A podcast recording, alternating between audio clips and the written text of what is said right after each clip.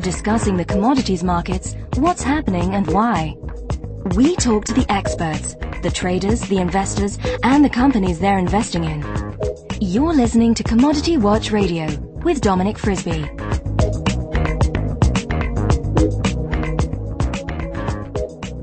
Hello and welcome to Commodity Watch Radio. I'm Dominic Frisby and in today's programme we continue the great inflation-deflation debate with Bob Hoye of Institutional Advisors and Dr. Marc Faber of the Gloom Boom Doom newsletter. Remember that this program is not broadcast on a regular basis, so the best way to keep up to date is to subscribe to the show with the subscribe with iTunes button on the left of the screen, and then new programs should be sent to your iTunes folder as soon as I upload them. A reminder of our disclaimer, anything you hear in this program is an expression of opinion only, it's not intended as investment advice.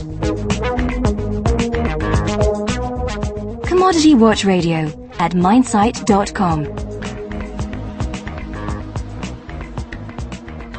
Bob Hoye is the editor of Pivotal Events, a superb weekly newsletter giving you his overview of the markets. Bob's a keen market historian and an old favourite here on Commodity Watch Radio. Hello, Bob. Um, it's early in the morning there in Vancouver. What's on the horizon, inflation or deflation? Oh, that's good because this thing is fall into a deflation so hard it's going to make everybody's head spin. The line I really like is that the contraction is so severe that it'll even drive policymakers sane. My imagination isn't great enough to take a quick look at current events and extrapolate out to what is likely to happen. What we do is take a look at previous great bubbles in history and note that there's similar patterns and similar conditions happen within it and that the outcome is always uh, a, contra- a credit contraction amidst falling prices. In other words, let's call it a, the general description of deflation.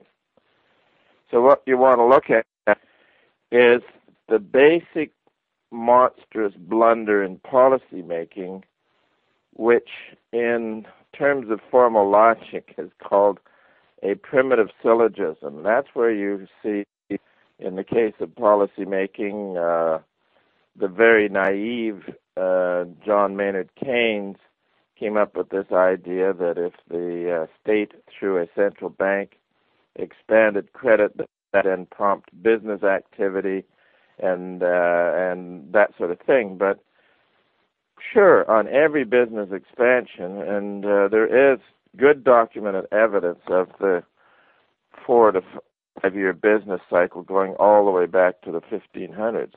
But the point is, is that yes, on a business expansion, credit does expand, but it's not credit forcing the expansion. So this is like the old, you know, and in the morning at sunrise when the roosters crow, it causes the sun to rise. I see. And that, that, that, and that's that's how profound the thinking is behind interventionist economics.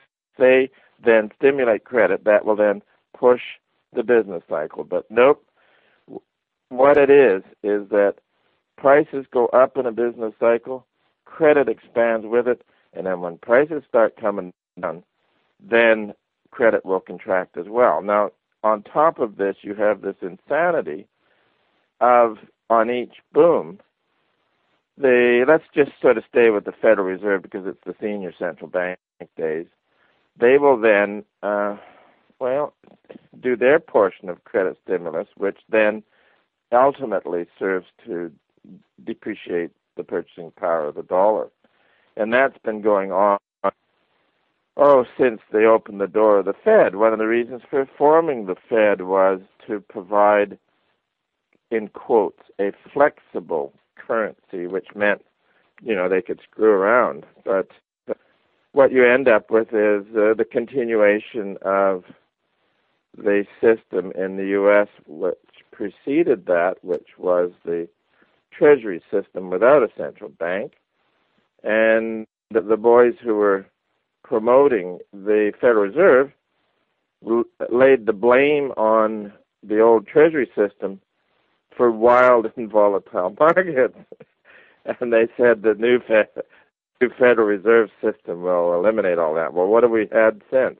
Wild and volatile markets, building to what I think is a huge crescendo on this latest uh, uh, boom. And uh, any of these long expansion periods in the past have run in the order of 10 expansions, like 10 business cycle recessions. And the last recession was number 10, so actually we've had number 11 booms. So, and then in the far, far past, the, there's only been three centuries where you ran into this chronic inflation and going the other way with the currency chronic depreciation, and that was the third century in Rome and the 16th century and the 20th century, plus the years into this century. So, and each one in the past ran about a 100 years, and then the culture of boom, government intervention, and the whole thing began to change such that you went into a long period of quiet and but still the business cycle maintained so this is uh, a fascinating period in time. Uh, i think for those who have read history it uh, looks like the equivalent of the of what was called the protestant reformation in the early 1600s and that was the same thing. End of a hundred years of rampant price uh, increase, uh, tremendous interventionist government, even authoritarian government, and then it all started to unwind. So there's the big picture. And what one may want to do is look at the uh, the tighter picture in here, what's been happening over the last year in the markets, and uh, I think that we should turn to the uh, to one of the real reliable benchmarks, which is the yield curve. and this takes us back to uh, the first part of 07 when we pointed out that typically a boom will run 12 to 16 months against an inverted curve. And before taking that further, we should just take a sidestep into the world of orthodoxy, where when you're in such a boom, and in the first quarter of last year, Wall Street was going on, oh, it was worrying about uh, rising short rates and the uh, the curve and all that sort of stuff, and uh, we just simply pointed out that hey, uh, so long as it's rising, the boom is on. And the idea, the, the consensus, uh, being concerned about rising interest rates is something that's very difficult to explain because for every business boom, interest rates go up. And then through every post boom contraction, interest rates go down. So uh, the, the the big warning sign then began in in February when the Treasury bill rate in the U.S., which got up to oh, 5.18%, started to come down.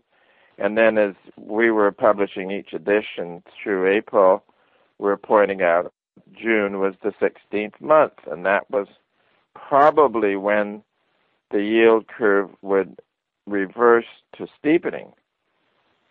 And uh, actually, it started to change in May, uh, and uh, you also had with that uh, a change in the quality spreads or credit spreads, which had been narrowing in a boom when everybody is confident of the outlook, they started widening. So you had the two killer events, boom killers, changing in May and June.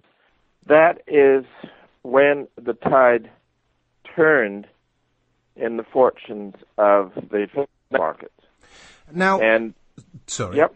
Well, no, I was ahead. just going to ask you what is going to go down in price and what is going to go up in price, if anything at all? Well, let's let's be real as as simple as we can.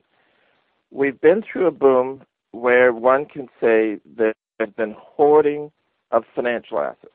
You know, all of these credit instruments, somebody was buying them and holding them. All of these stock issues, somebody was buying them and holding them. And then all of these, let's general on the credit side and, and derivatives, huge derivatives, somebody's been buying and holding them. Then also you had uh, one of the best commodity booms in a hundred years of data. Uh, like for example, the gains in in uh, nickel were you know almost twice the biggest percentage gain in the history of prices we got going, which I say goes back 100 years. And then also you had a most unusual promotion on commodities whereby uh, they dreamt up the idea the pension fund should uh, own five or six percent weighting in this suddenly very desirable asset class of commodities. And uh, so that has been on, and you you have then a new player in the commodity market. Hitherto, it was producers and users, and then a bunch of speculators in the middle, which are fine, uh, you know, uh, small speculators. Uh, so that you then have uh, liquidity in the market and diversity of risk and that sort of stuff. But this time, Wall Street had invented this notion that com- that pension funds should own commodities, and so you had them buying and holding and taking them, so to speak, out of the market. Are you not a believer in the 20 year secular cycle in commodities? Oh, sure. But they come that comes out of a depression bottom, not not at the height, uh, not within an era of, of rampant asset inflation. What, was was 2000 not a depression bottom for commodities? No, no, no, no the 19 uh, well, the 1930s was a depression bottom. No, what you what the the most reliable um, bull for commodities is the 20 years coming out of a, a depression bottom. Uh, so, but what that was into the market that you had, as I said, the the percent gains uh, were way beyond anything clocked in a hundred years. So, in effect, as these big percentage gains were being clocked, the market was already discounting the big pitch that you that the commodities were going to go up for 20 years. So, but to get back to the institutions, you then had hoarding of commodities. Well, this has happened before. I mean, for example, uh, the 1920 bull market did include some action in commodities, although the real big action was in the uh, blew out in 1920. But if you go back one more bubble in 1873, the U.S. was on fiat currency, and at the top of that bubble, you had the usual strain showing up in credit spreads and the yield curve, and the senior newspaper in New York editorialized that, well, gosh, we've got the Treasury system and we have, and they didn't use the term fiat currency, and you have an outstanding Secretary of the Treasury, nothing can go wrong. Hey, they're there. Whereas if you're with a mere national bank bound by gold standard, then you can't do anything, and that's not so good. So the tout in the late summer of 1873 was that while there were strains in the market, not to go wrong because the Treasury, the Secretary there was to bail everything out. Well, that was a five-year bear market, and uh, then by 1884, a senior economist described the contraction that began in uh, 19, 1873 as the Great Depression. And the Great Depression ran to 1895, and it was described as and analyzed by academics as the Great Depression of 1940, when they said, "Oh, oh, we've got another one here." So, but the point on all of these things is when the market has hoarded financial assets, hoarded tangible assets, and leveraged their life against it, what's next? Prices falling, the value of cash going up, and then everybody hoards cash. And, and you recall the Keynesian hysteria in the 1930s about those dreadful people who were hoarding money. And uh, so I believe that, that that I don't think today's policymakers know how to really alter history because they don't alter history. All they do is amplify or exaggerate whatever's going on. As I said, they set the Fed up in 1914. to Take a look at uh, any uh, any commodity price index, and that 1920 21 was one of the biggest swings you could imagine. Uh, then the 1929 crash was the biggest, the most dramatic, fast crash in in in U.S. history. So the point to be made is that the booms and busts have continued, and all you have is the introduction of extremely ambitious policymaking is they've exaggerated the ups and downs, and we're now on the down. So it's going to be, and even the consensus, your orthodox side of the street, is now beginning to understand that this credit contraction is immense. Let me ask you, Bob. I, I know you're not a great uh, admirer of policymakers, um, but their attempts at the moment are ultra inflationary. Um, we have negative interest rates on the US dollar, for example, and a lot of bailing out of investment banks is going on, and we have Northern Rock over here being bailed out. This is all highly inflationary, uh, but at the same time, you have the deflation, deflationary pressures in the private sector of this credit contraction. When you have a currency that isn't backed by anything, and it is possible to print money, to use a cliche, um, surely all this is going to end in some kind of hyperinflationary uh, scenario rather than a deflationary one. Yeah, I can see that in the thought, but keep in mind that uh, in the Weimar inflation in Germany in 1922-23, that was actual printing press money. You've seen the uh, shots of people going on with wheelbarrows full of currency and there was no uh, credit market or bond market in Germany at that time to destroy. I mean, it, wasn't much of a market there for credit.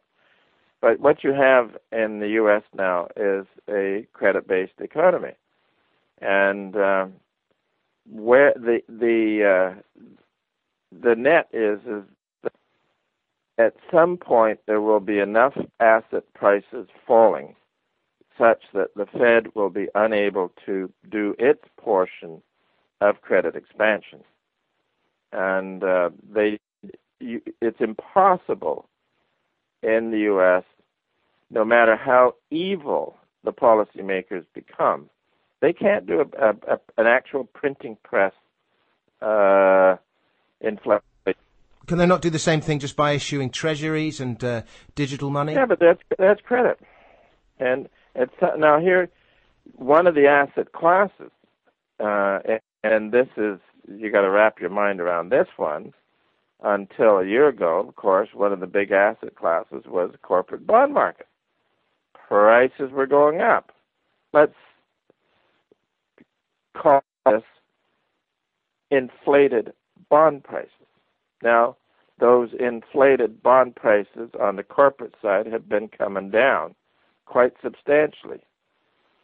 So this then has pushed uh, investors into playing the long treasury, and they have had the uh, nerve to call it a flight to quality. But hey, the game's been on until this week, whereby every decline in the senior stock indexes, they'd bid the long bond up on a so-called flight to quality. But when you're in a real financial storm, the flight is to the most liquid item, which is tre- U.S. Treasury bills. So, uh, and this week, as I said, there was something different in the bond price. It it was sort of uh, well, there was a couple of days there when it was down when the stock market was down. So, whether this continues, we don't know. There's just a, a bit of a glimpse here of something interesting.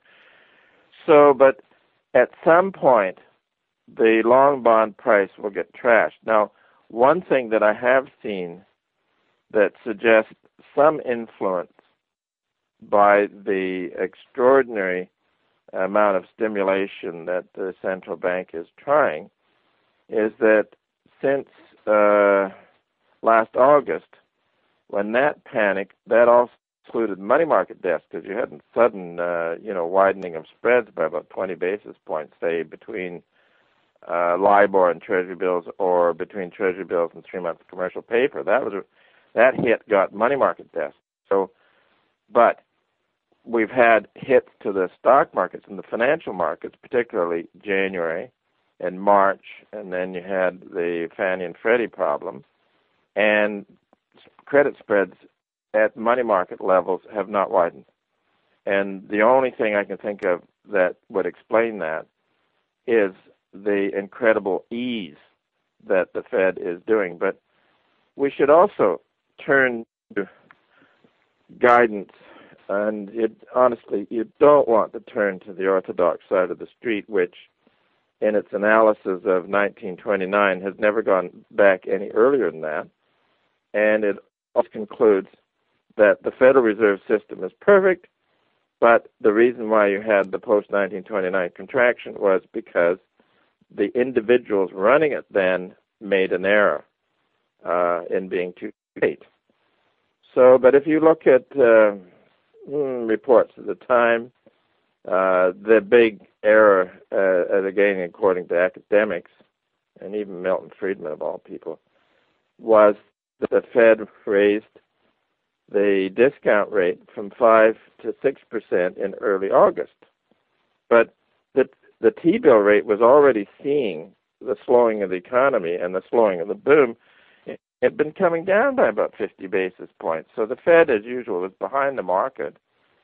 And um, also, when they announced that increase in the discount rate, they explained that that was to tie money for Wall Street, but they were easing money for Main Street. And as usual, the stock market crashed and it took the economy with it pretty quickly.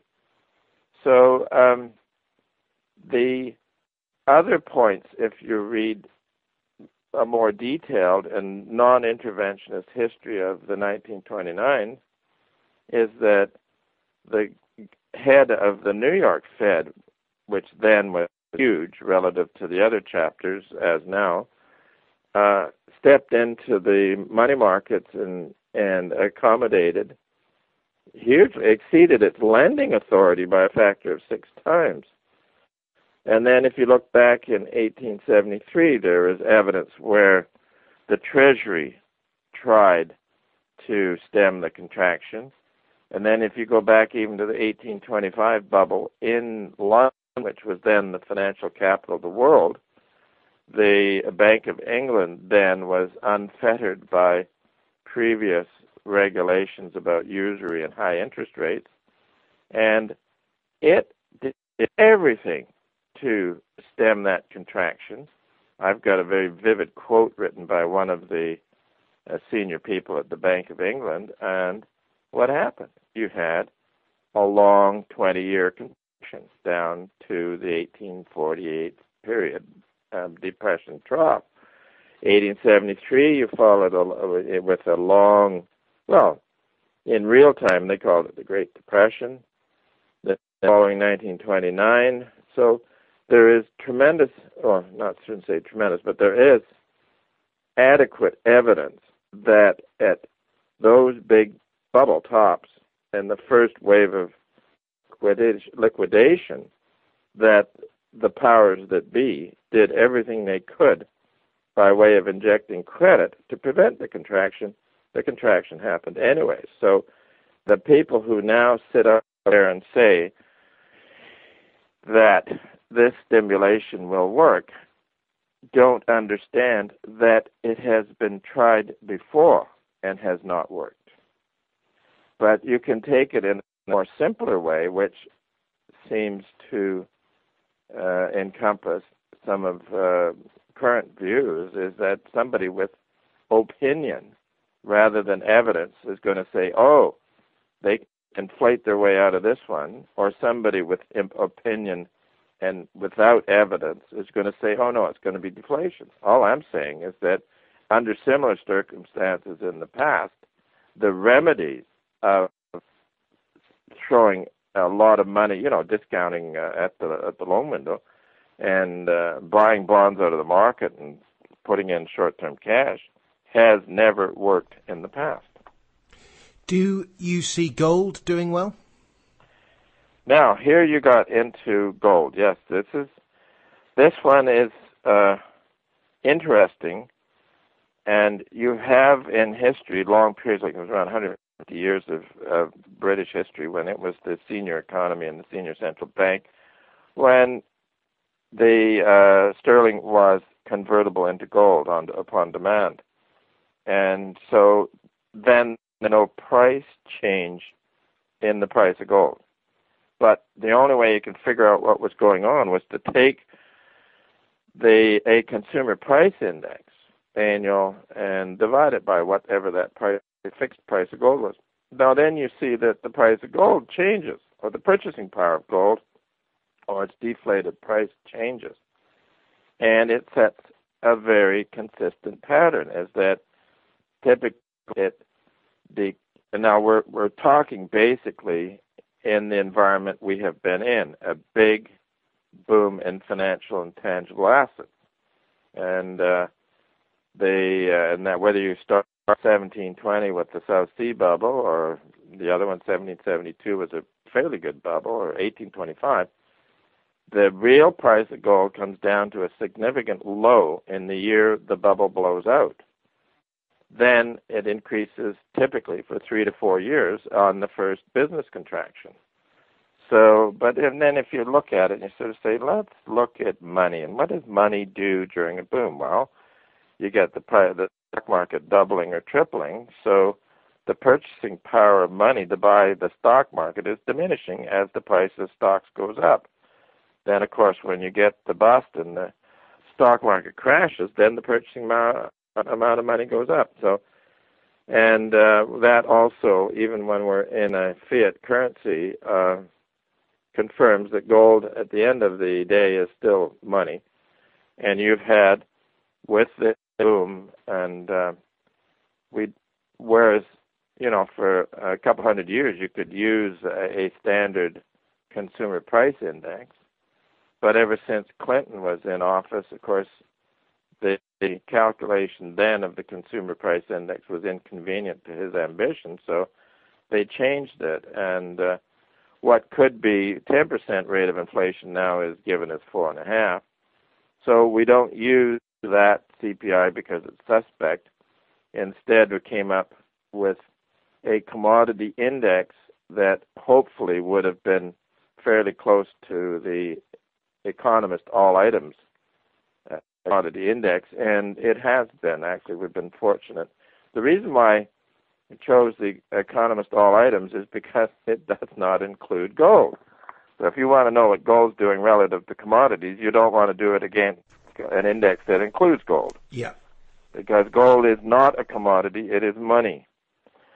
So here we are, and on that simple calculation, the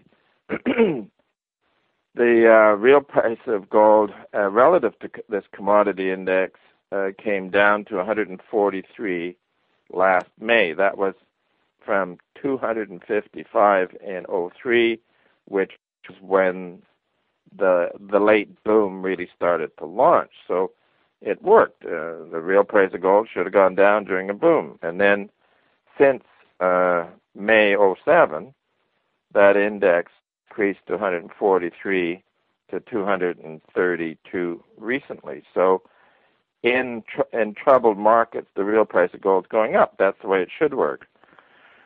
So, and this was decades when this research was done, and in order to come up with an explanation of why the real price of gold would go up, you just we just looked at, uh, I did, at the collapse of all the instruments of credit that were created during the boom. And also, we should look at a definition or a description of these periods is that, you know, uh, financial innovation is one good general term, where, and actually what they're doing is inventing different credit instruments. And that that there's evidence of that in 1720 as well.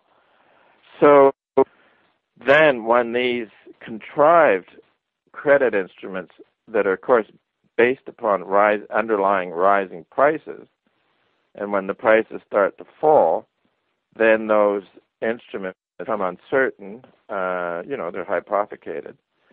And then you get a, a contraction in the amount of credit outstanding. And now that has been going on, and it's a grinder. So then Mother Nature, who is really running the show, then starts to increase the real price of gold, which uh, in its early stages starts to increase the size of ore deposits, you know, with an average grade. Uh, it starts to enhance uh, product production of gold. Uh, say you get a, a, a the crash in crude oil continues, that's and you know how much energy it takes to run a mine.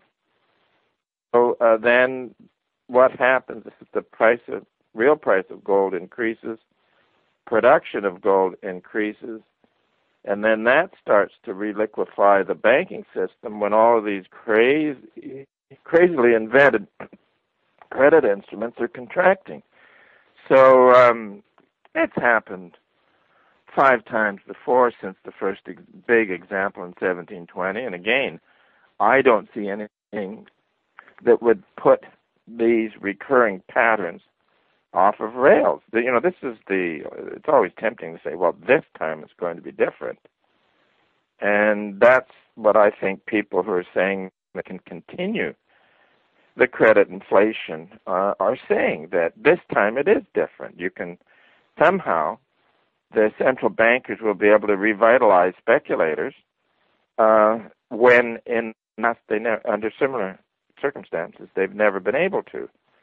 And this is the key. I mean, I often I quip that sure, the cure for this contraction is very simple. All the policymakers have to do is to get all the participants in the credit markets, that's lenders and borrowers, to be as reckless as they were two years ago. Now, when everybody's balance sheet is hugely outside, how can people be reckless in the credit markets again?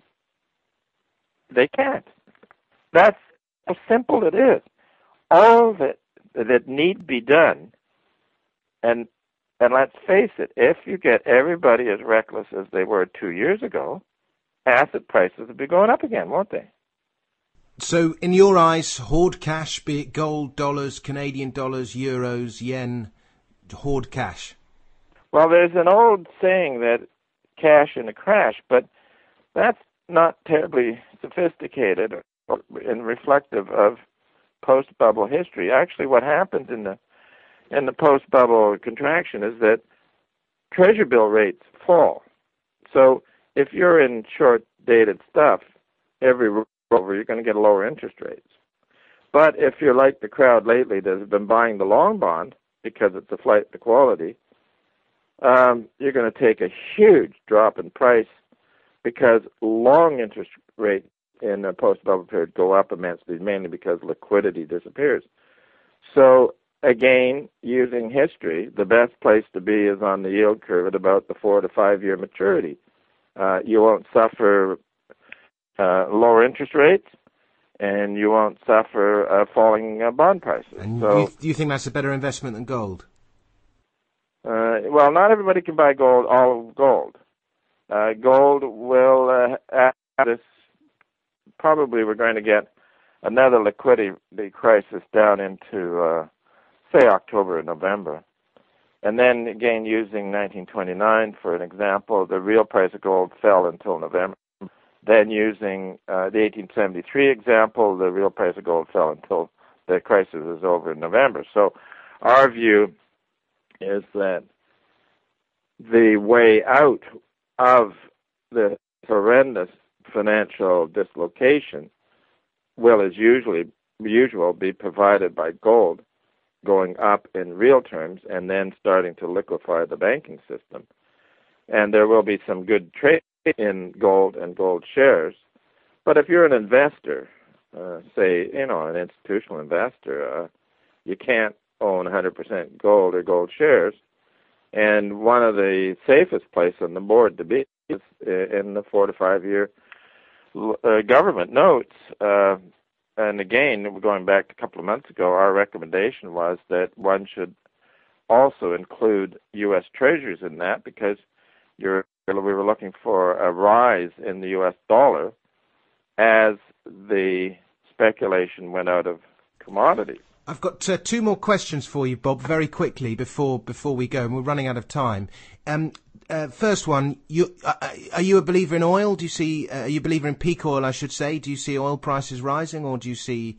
Uh, I'm talking over the intermediate to long term here, or, or, yeah. do you see further down? Oh, oil has been a wonderful play for us. It, we rode it up until uh, at the end of June, early July. Our proprietary model came up with what we call an upside exhaustion on the move.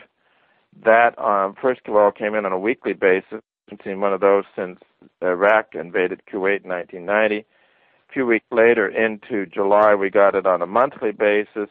We hadn't seen that since uh, 1980. So our call at that time was that the top was in, and that a, a it, it it was a secular high. In which case, you're going to have a secular bear market for crude oil.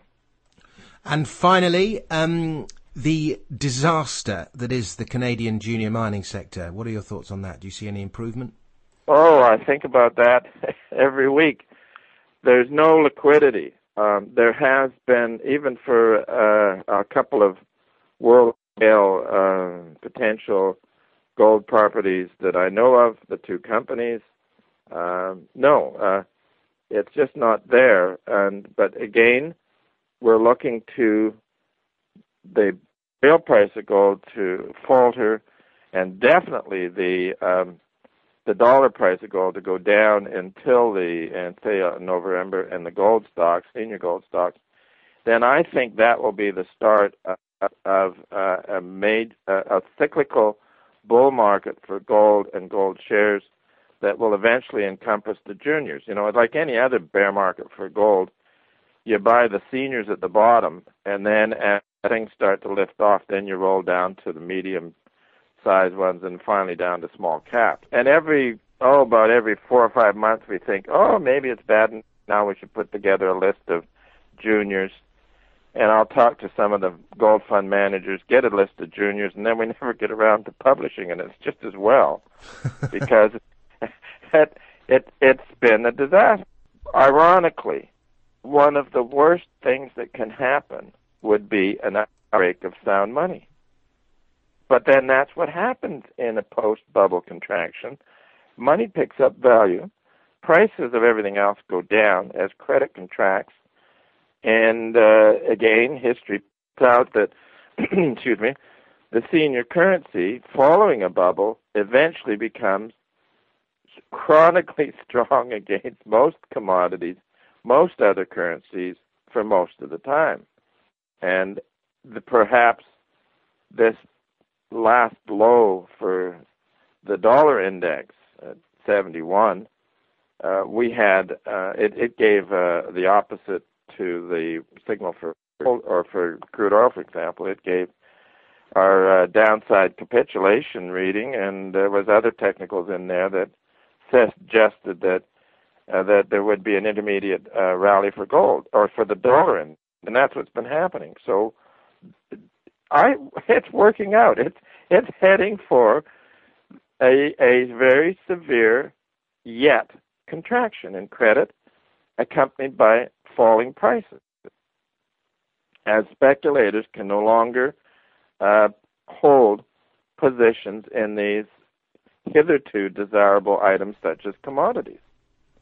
All right. Well, Bob, it's been a real pleasure talking to you. I was planning for this interview to last a tight 15 minutes, and uh, we've spoken for 40. you can edit it down. well, it's too difficult, and there's there's too much yeah. gold in there, so uh, I'm going to leave it as yeah. it is, or I'll work something out. But uh, Bob Hoye, uh, why don't you give out the website for Pivotal Events one more time? I, I must sure, say it's an excellent look newsletter. at it. It's institutionaladvisors.com for direct to the website, or actually, there's enough uh, stuff, published stuff around with my name, just Bob Hoye, B O B H O Y E. Google that, gets you into a whole lot of our our publications. So. Okay, well, good stuff. Very good. Bob Hoye, thank you very much. Pleasure then, Dominic.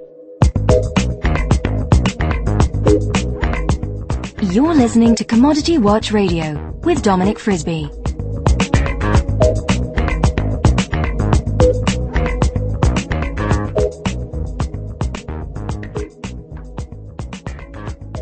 Dr. Marc Faber is editor of the Gloom Boom Doom report, which you can find at the website gloomboomdoom.com, all the ooze. Hi, Mark. Hi, Dominic. Where, where are you in the world at the moment? I'm at the moment in Amman in Jordania, and I'm on my way to Syria. I see. What, what are you doing? Here in Jordania, basically uh, a speech, and then uh, holidays in Syria. I see. An unusual choice, but uh, good stuff. Um, Marc, inflation or deflation, which do you see, or both?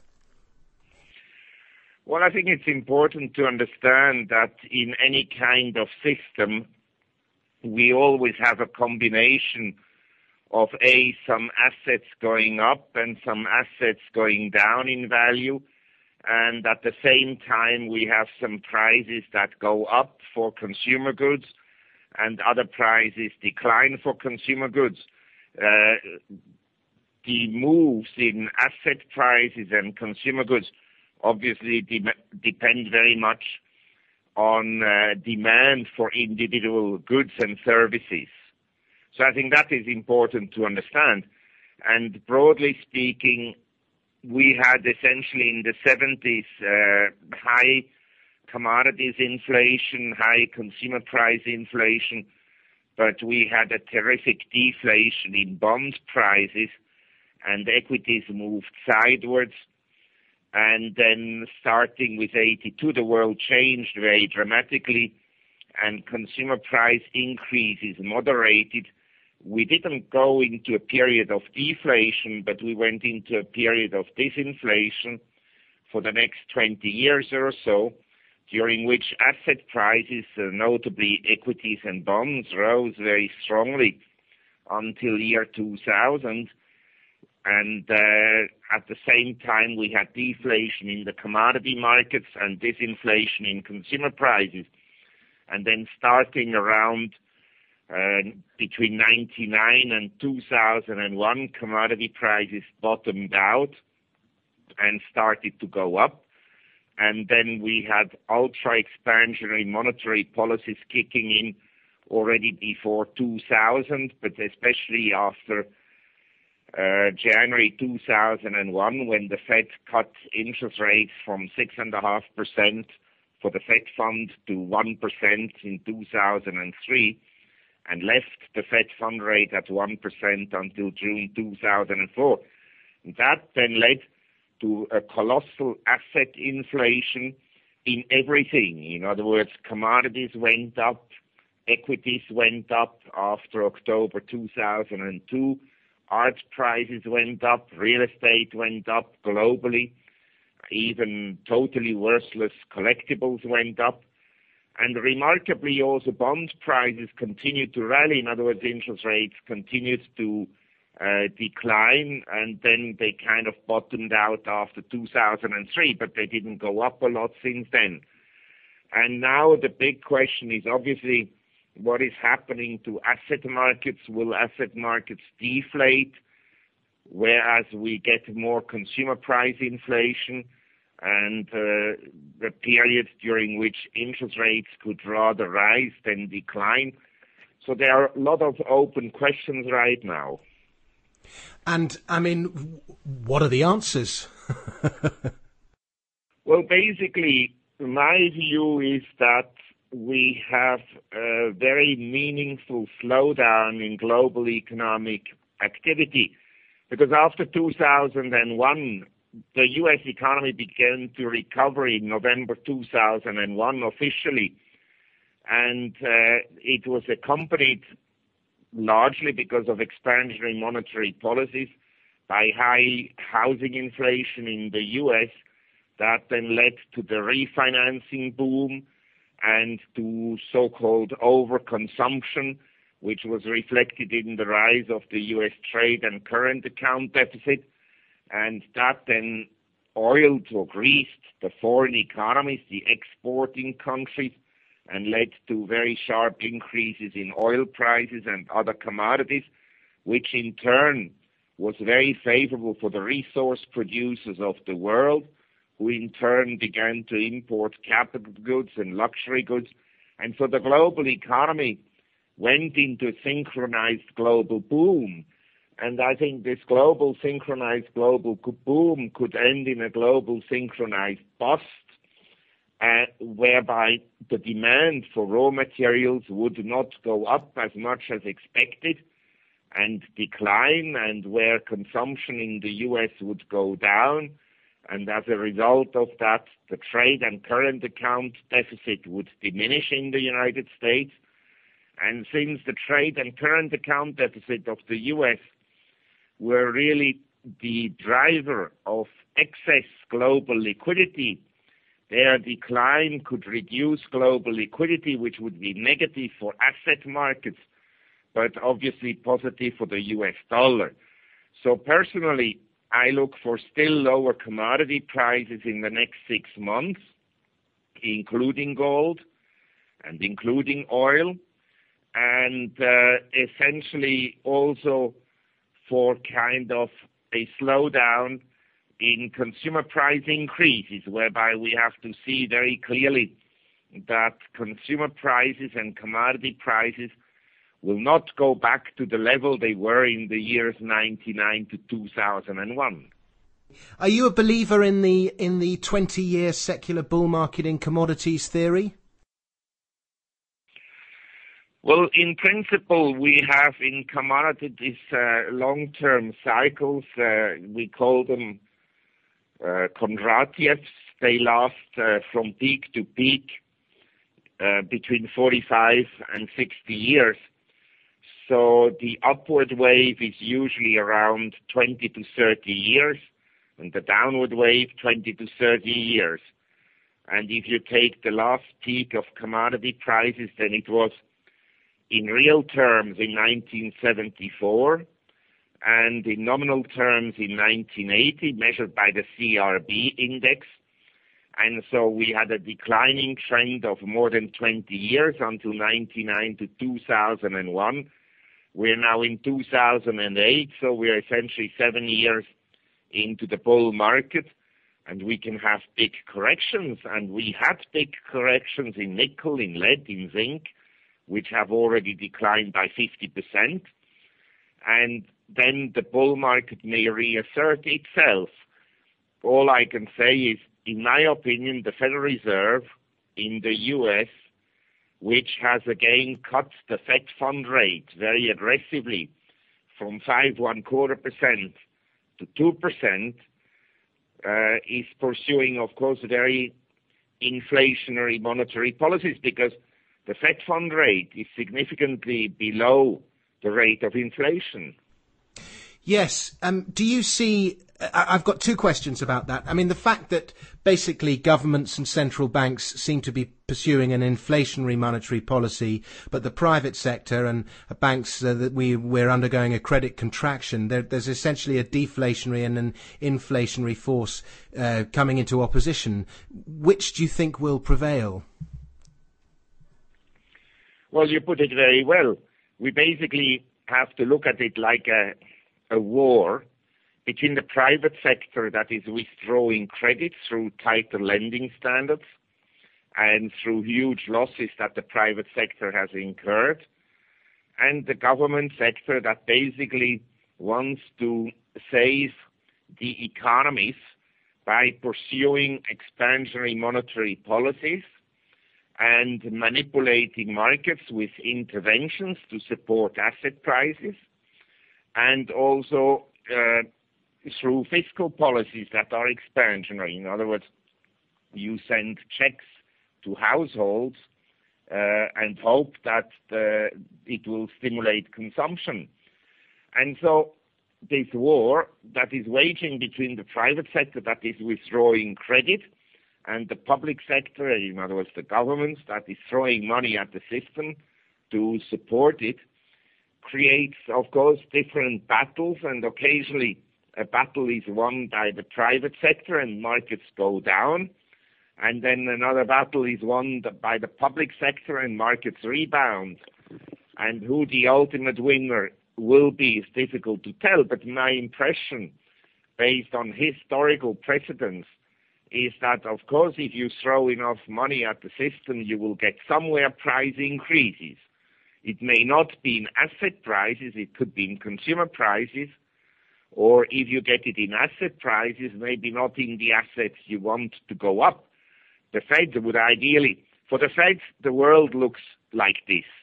As long as home prices go up and as long as equity prices go up, that is good.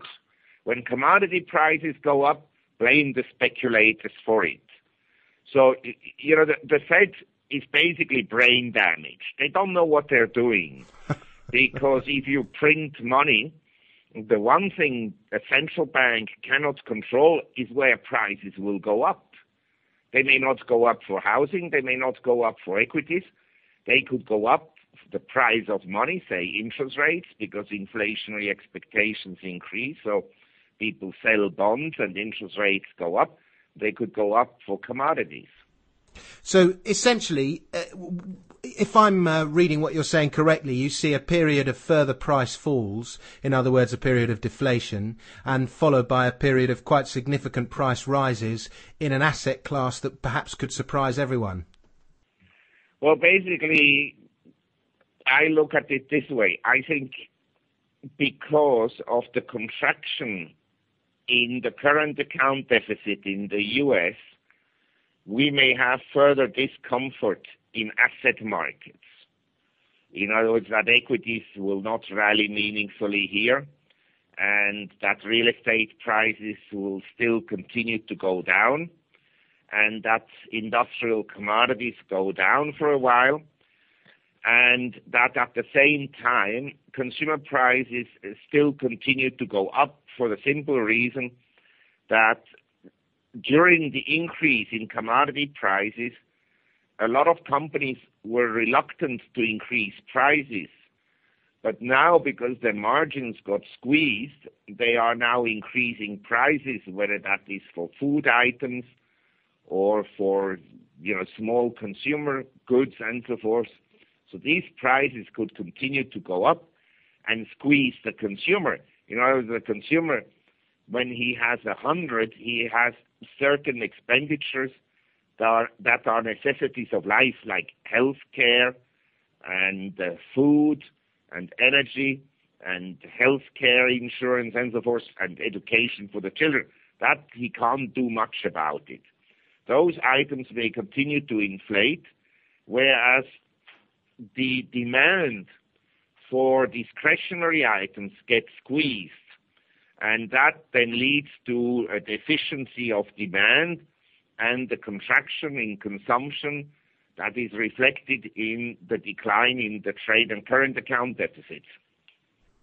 Um, you mentioned the artificially low interest rates in the US. Um, do you think the the bond market could be the next bubble to pop? Do you see a potential shorting opportunity there? Well, we have to distinguish between high quality bonds, government bonds, and anything that is not government bonds. Uh, since the Fed began to cut the Fed fund rate from five one quarter percent down to two percent, that is from last September 18th to January of this year, government bonds have rallied somewhat, but not by much. And anything that is not government bonds hasn't rallied, even AAAs, because spreads have been widening. And lower quality bonds, anything that is non-AAAs, the yields are actually higher than when the Fed began to cut rates because of credit problems. So we don't have a bubble in lower quality bonds. They have actually already collapsed, and I would think that at some point there will be buying opportunity in lower quality bonds, probably not yet, and one will have to be very selective. But I think that government bonds, you know, the 10 years and the 30 years are not very good value at this stage, whereby maybe they will continue to rally for another two, three months as the global economy continues to slow down. But eventually, interest rates follow commodity prices, the long cycle. So we have commodity prices peaking out in 1980, and the bond market bottomed out in September 81. Then we have commodity prices going down for roughly 20 years, and interest rates also. And I believe that now we are in an upcycle for commodity prices that will be interrupted at times um, by big corrections and the, deficiency of demand. But in general, I believe that in this environment, interest rates will eventually go up. And now the 10 years is, say, at in the United States at 3.884 percent that doesn't protect you from inflation. I don't. I think over the next 10 years, inflation will be higher than 3.8 percent. Um, that's very interesting. Marc, are you buying anything at the moment? Well, basically, I think that the gold price will still go down here, but for someone that doesn't own any gold, I think he should probably start to look at gold and buy on the way down. Possibly it will go down to, I don't know, $680, $700. And I would probably be long the dollar at the present time. I think the dollar doesn't have a very significant uh, downside risk right now. But obviously, long term, I'm not optimistic about uh, the dollar. And in terms of buying, I would rather look at selling rallies in the stock market than at buying equities at the present time. I see. Well, it, seems that they're going to have to invent some some new kind of inflation to describe what we're about to go through because it's kind of neither inflation nor deflation nor, but it's both. Well, basically, what we could have is a period of a nasty stagflation whereby you know the global economy doesn't expand very much because the consumer is squeezed, and uh, at the same time it then has an impact on the pricing of some items where the demand doesn't go up and prices rather come down. But on the other hand, other prices go up because there are still relative imbalances in the demand and supply. Let's put it this way, I think that the oil price could go down somewhat, but the demand from China and India won't go away, and the geopolitical problems won't go away. And uh, it now looks increasingly likely that Mr. McCain may actually win the elections in the United States. Then you have again essentially the neocons that stay in power.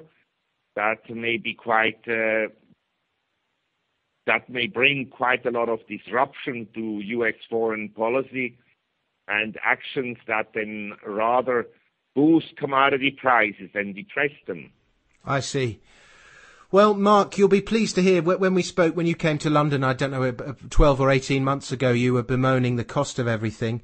Um, uh, house prices, if nothing else, have come down quite considerably since then. Yes, I am aware of that, but they're still quite high, and I think home prices in the UK will go lower as well as in Australia. The only thing I can say is basically what may support the US dollar somewhat is that actually economies outside the US may suffer much worse than the US in this global slowdown. Mm-hmm. All right, well, Marc. But I think that investors will have to live with a lot of volatility and uh, maybe stocks can rebound here somewhat. I don't think they'll go very far for the simple reason that corporate profits will not go back to the level they were at the beginning of 2007. So let's say if the estimates for S&P earnings for next year are over $100, I think the S&P next year may only earn around $60. So if the S&P is now at 1300, it sells at 20 times earnings, not exactly a bargain. No.